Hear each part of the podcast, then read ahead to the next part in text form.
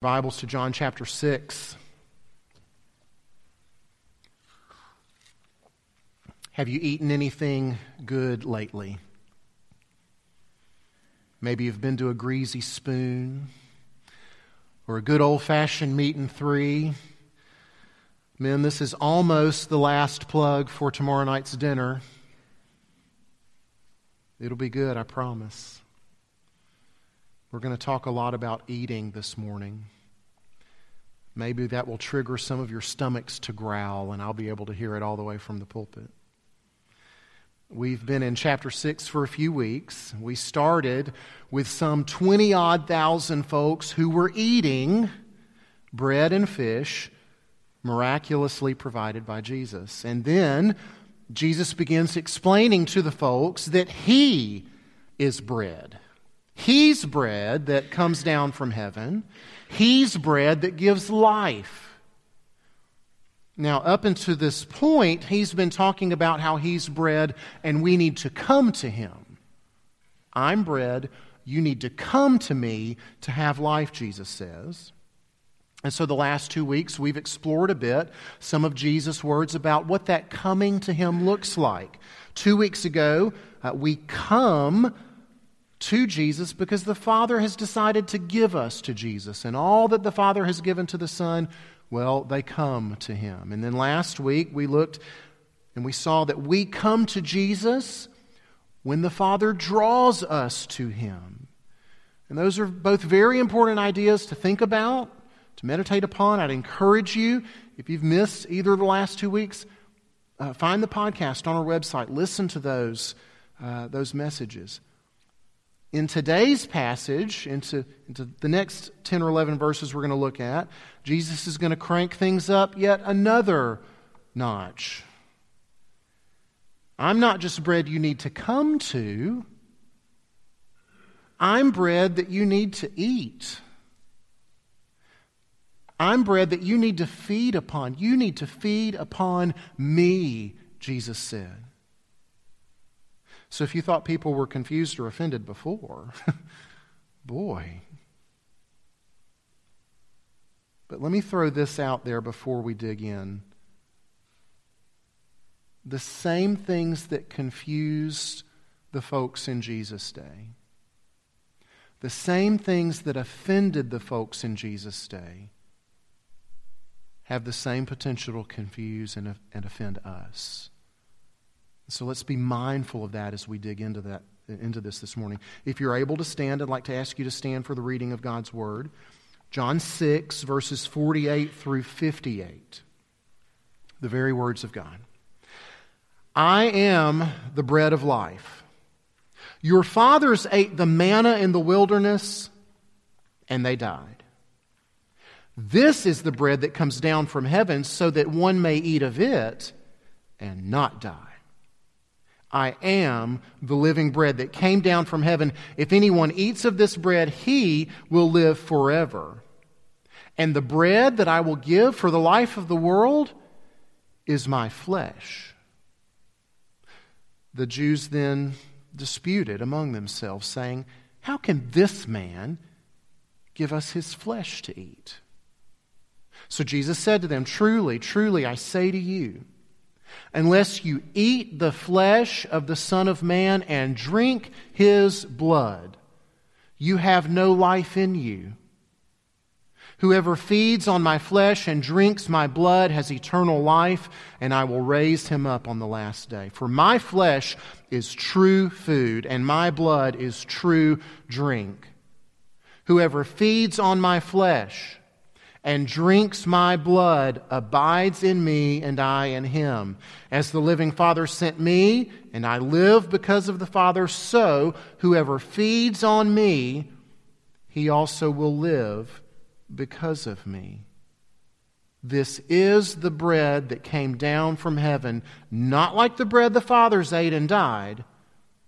Whoever feeds on this bread will live forever. May God bless the preaching of his inspired, inerrant, infallible, and authoritative word. Let's pray one more time for the help that we need. Oh, Father, would you come in these moments and would you feed us with your word? Holy Spirit, would you illumine this word and illumine our understanding so that we might understand what it means to eat the flesh of Jesus and to drink the blood of Jesus? This is vitally important. Would you help us with supernatural assistance to understand what it is that Jesus is saying in these words? We ask for the help that we need in Jesus' powerful name. Amen. Please be seated. Jesus wants us to eat. He wants to feed us. He wants us to feast upon something very specific, not just any old food will do. One type of food that he has to keep pointing folks away from is manna. The Jews of Jesus' day still made such a big deal about manna, which is a little humorous to me when you think about it because they sure hated it when God provided it for them to eat every day. But as revisionist history often goes, now it's the greatest thing since sliced. Oh, wait a minute they keep bringing it up. They bring it up to Jesus. Moses was so great, he gave us manna to eat. Can you do something great like that, Jesus? Can you wow us like that? And as often as they bring it up to Jesus, Jesus has to point them away from it. Manna won't do you any good. It didn't do your fathers any ultimate good. Verse 49, he's reminding them again. Manna was great, was it? It was so great that your fathers ate it and died. It kept them alive for a time, as God intended, but eventually they died. They died because manna could not address and deal with the cause of death. What's the cause of death? How did death even become a thing? Right? It hasn't always existed. Right? When did death become a thing? Why did death become a thing? What's the cause? Our sin and rebellion.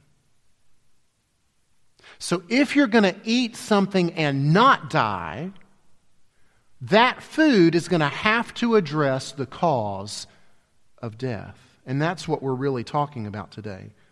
What to eat in order to not die. What to eat that will deal with the cause of death. And in verse 50, Jesus is claiming to be just that food that if you eat it, you won't die. Now, I want to pause for just a second and help you see the big picture, the, the, the big story of Scripture for just a moment. Manna belongs to the Old Testament. Jesus, in essence, is saying, you need to leave it there. You need to leave it in the Old Testament. My being bread, that's the new thing. Manna belongs to the old way of life and of thinking about salvation. Jesus, the bread of life, is the new way for you to think about and understand salvation. So, here's the thing when you think about Old Testament and New Testament, you think about, well, what's different? What's going on, Old Testament versus New Testament? It's very important that you dispel any notion that you've come across over the years of Old Testament being plan A and New Testament being plan B. See, God was, God was trying this one thing in the Old Testament, and boy, was it a disaster. It crashed and burned. What a dismal failure it was. So we had to try something new, right? No, that is not Old Testament and New Testament. It's not plan A that didn't go so well and plan B, so let's try something and see how it does. No. It's much more helpful to think of Old Testament as promises that were made, and New Testament as those very promises kept and fulfilled. See, Jesus isn't down on manna. He's not saying, oh, that manna, that's bad stuff. It was actually wonderful in its time and for its purpose. Purposes, plural, actually. Because it obviously had the purpose of, of keeping God's people physically alive while they wandered in the wilderness. But its bigger and greater purpose was to point God's people to, a, to an even greater provision that would come in the future. I'm your provider. I'll provide what you need day by day, and I will always be your provider. I will provide what you ultimately need. Sustaining, life giving bread that would come down from heaven. So, so manna was great. The sacrifices, they were great. The temple was great. All those nitpicky regulations, you can eat this and you can't eat that, those things were great in their time because they pointed, every one of them pointed in one way or another to a greater fulfillment. Every one of them was a promise that would one day ultimately and only be fulfilled in Jesus. And some of those folks, even wandering through the wilderness, some of those folks back then, they got it. They knew. This thing that we're doing right now, this thing that we're experiencing right now, it's not ultimate.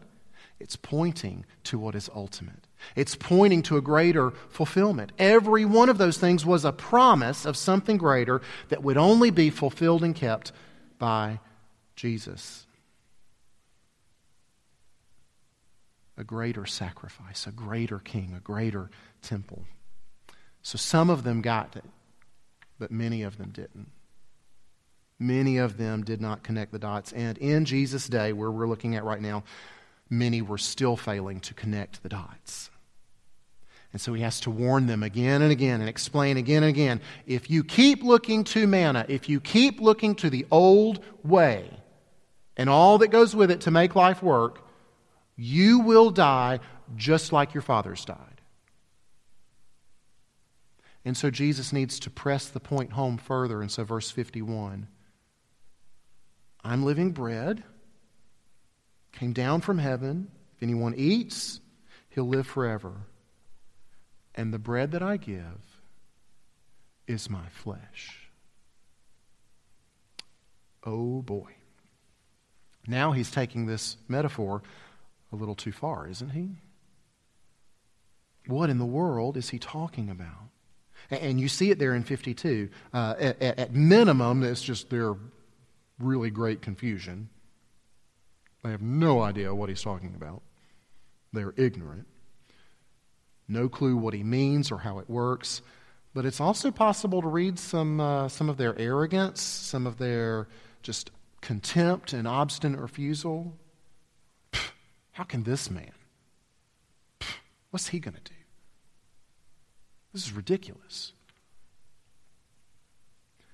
Jesus doesn't respond to their grumblings directly. Instead, he lays down the hammer. And he does so first negatively, and then he does so positively. So 53 and 54 are essentially communicating the same thing, twice, just for emphasis. Please get this, Jesus is saying.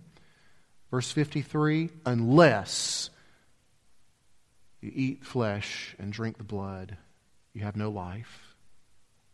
Right, so that's the negative. And then 54 is the positive. Whoever eats and drinks has life and will be raised up. Right? So that, that great assurance and hope that we've seen so much over the last couple of weeks in these verses. So, whichever way you prefer, the negative or the positive, there's a few things to unpack here. Number one is how offensive this is, or at least it should be if you're paying attention. Uh, then I want us to look briefly at why we need flesh and blood. And then, most importantly, I want us to get to how, how it is that we go about eating Jesus' flesh and how we go about drinking Jesus' blood. So let's start with the offense first in, in 53. Gosh, this must have offended them to hear these words come out of Jesus' mouth. And, and I hope that it offends some of you this morning because that means you're paying attention. Without eating Jesus' flesh, without eating, drinking, without drinking his blood, you have no life in you. No life is the default setting for me and you.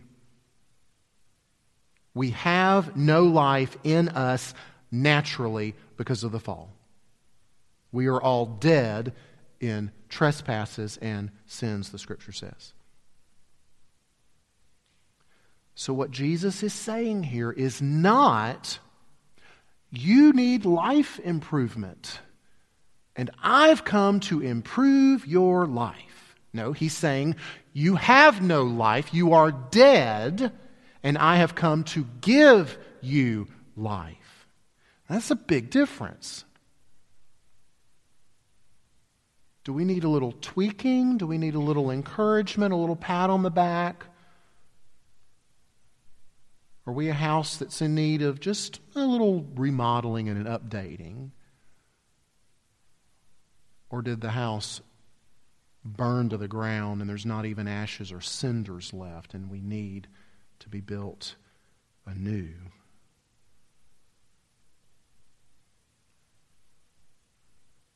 That is the only way that we can approach Jesus. Is owning and acknowledging, I have no life in me. I am bankrupt. I don't even have raw goods for you to work with. I got nothing. It will all have to come from you. And it's going to come from and through your flesh. And now Jesus also adds his blood in there flesh and blood. And so in, in, Hebrew scripture and thought, that's just sort of idiomatic or symbolic for, for the whole person, right? Flesh and blood representing the whole kit and caboodle. Jesus' flesh and blood is to be a source of life for us. And that's interesting when you look at Scripture, especially the blood aspect of it, because blood in Scripture primarily is not about life, it's about death. It's about violent death. And that's what's in view here. If we're, if we're to eat someone's flesh and drink someone's blood, that, that certainly implies their death. The one supplying flesh and blood for our true food supplies it at the cost of his life. That's definitely what's in view here in verse 51. The bread I give for the life of the world is my flesh. This, this giving, gosh, it, it just sounds like a sacrifice, right? And especially when, when you tie it in, this giving for us, right? This sacrifice is a substitute, it's been given in our place. His flesh, Jesus' flesh, is a big deal in this gospel. Uh, early on, back in the prologue, if you remember, uh, verse 14, chapter 1, verse 14 the Word became flesh and dwelt among us. Why is this so important? What, uh, what's so essential about Jesus' flesh, about his humanity? What does he accomplish in his flesh and with his flesh? Two big, huge things. Number one, in his flesh, in his humanity, he perfectly obeyed in our place. As our representative, he perfectly fulfilled all righteousness. He lived the life of perfection that we were supposed to live, that we were required to live, but failed to live. In his humanity, he was tempted in every way that we've been tempted, yet he never gave in. He always chose the way of righteousness. So that's the first big thing. That's why his flesh is so important, number one. Number two, in his flesh, he also suffered. And in his flesh, he also bled. And in his flesh, he also died to pay the penalty, to absorb the wrath of God justly deserved for our sin and rebellion and unrighteousness. his body broken and pierced and scourged, his blood spilled for us. Right? And those things, verse 55 says, are true food. His blood, His flesh are true food for our sustenance, for our nourishment, for us to have life. Now, here's the biggest question. Right? Here's the most important question, or we all walk out and we're still a little bit confused and have no idea what to do next. How do we benefit from those two things? How do we benefit from His righteousness? How do we benefit from His sacrificial death in our place? We benefit by eating and drinking His flesh and His blood. So we need to know what that looks like, practically speaking. Verse 54, this is what we're getting after. Whoever feeds on the flesh, whoever drinks the blood, has eternal life. That's what we're after. That's what we want to benefit. We want to benefit from his obedience. We want to benefit from his sacrifice. Eating and drinking is the way to do that. So, how do we eat and drink? Now, I encouraged you last week to read the whole of John 6. I hope you did. If not, here's another encouragement because we need the context of all these verses together if we're going to get this and understand. Because we've already heard in this chapter another way of describing how we arrive at this eternal life, which in essence is telling us how we eat and drink. Look at verse 40.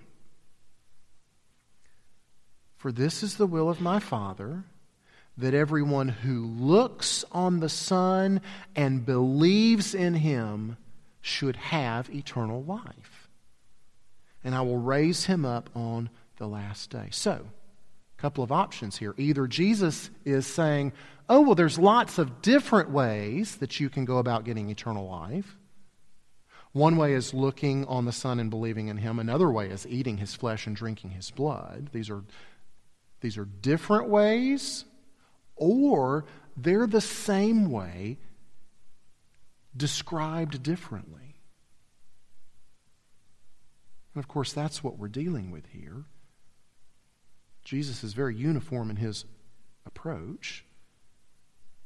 He's describing the one way to come about eternal life with, with different descriptions. With, with a, certainly today is much more metaphorical, this eating and drinking, than the looking on and believing in of verse 40. We feed on Christ. We eat his flesh and drink his blood. We receive the benefits of his righteous life and his sacrificial death by looking to him, by believing on him, by, by trusting, by resting upon what he has done, by depending wholly and fully. One of the hymns that we sing says, Let no other trust intrude. Right? Jesus alone not looking to anything, yet not I, but through Christ in me. To eat his flesh is to place your faith in what he accomplished in his flesh for you.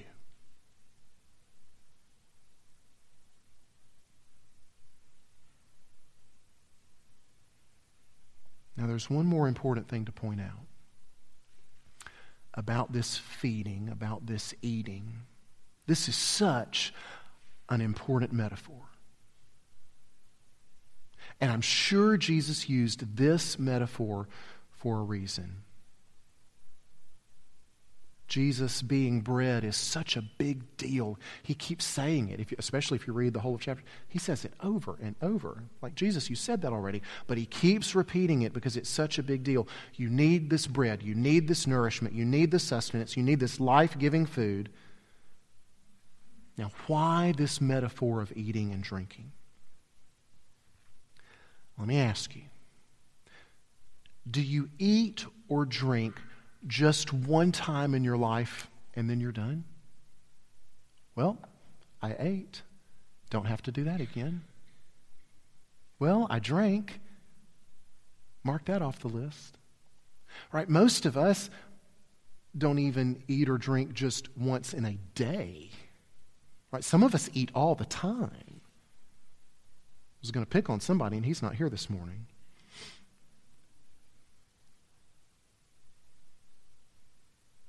Verse 54 Whoever feeds, whoever drinks, not whoever once fed, not whoever once drank Verse 56 Whoever feeds, whoever abides. These are, these are ongoing things. It's just like our, our physical need for food and drink. 57, 58. Whoever continues to feed. See, I am in constant need of being nourished and fed by the reality and by the power of His flesh broken for me, of His blood spilled out for me. That is the gospel. That is what sustains me and transforms me. That is what I need multiple times a day, all day long, every day, in order to continue to have life. I need to be constantly looking to Jesus, constantly trusting, constantly resting in His finished work for me. Now, with the reality of the, the ongoing nature of this, of the constant need of this, and not just one time, I am, I am sobered and I'm often saddened by this. Let me give you an example. When I hear folks consoling one another after a friend or a family member has died, when that person on the surface has had no real relationship with Jesus, Jesus, in no way for them, by any evidence that we've seen or heard, was a daily important factor in reality in their life. He in no way seemed so absolutely foundational and crucial as bread or drink. I must have this or I have no life. But we console ourselves in those moments. And we're reaching and, and we're saying, oh, well, I'm pretty sure he made peace with God. Or, or, or we latch on to things like, oh, well, well, he prayed a prayer a while back.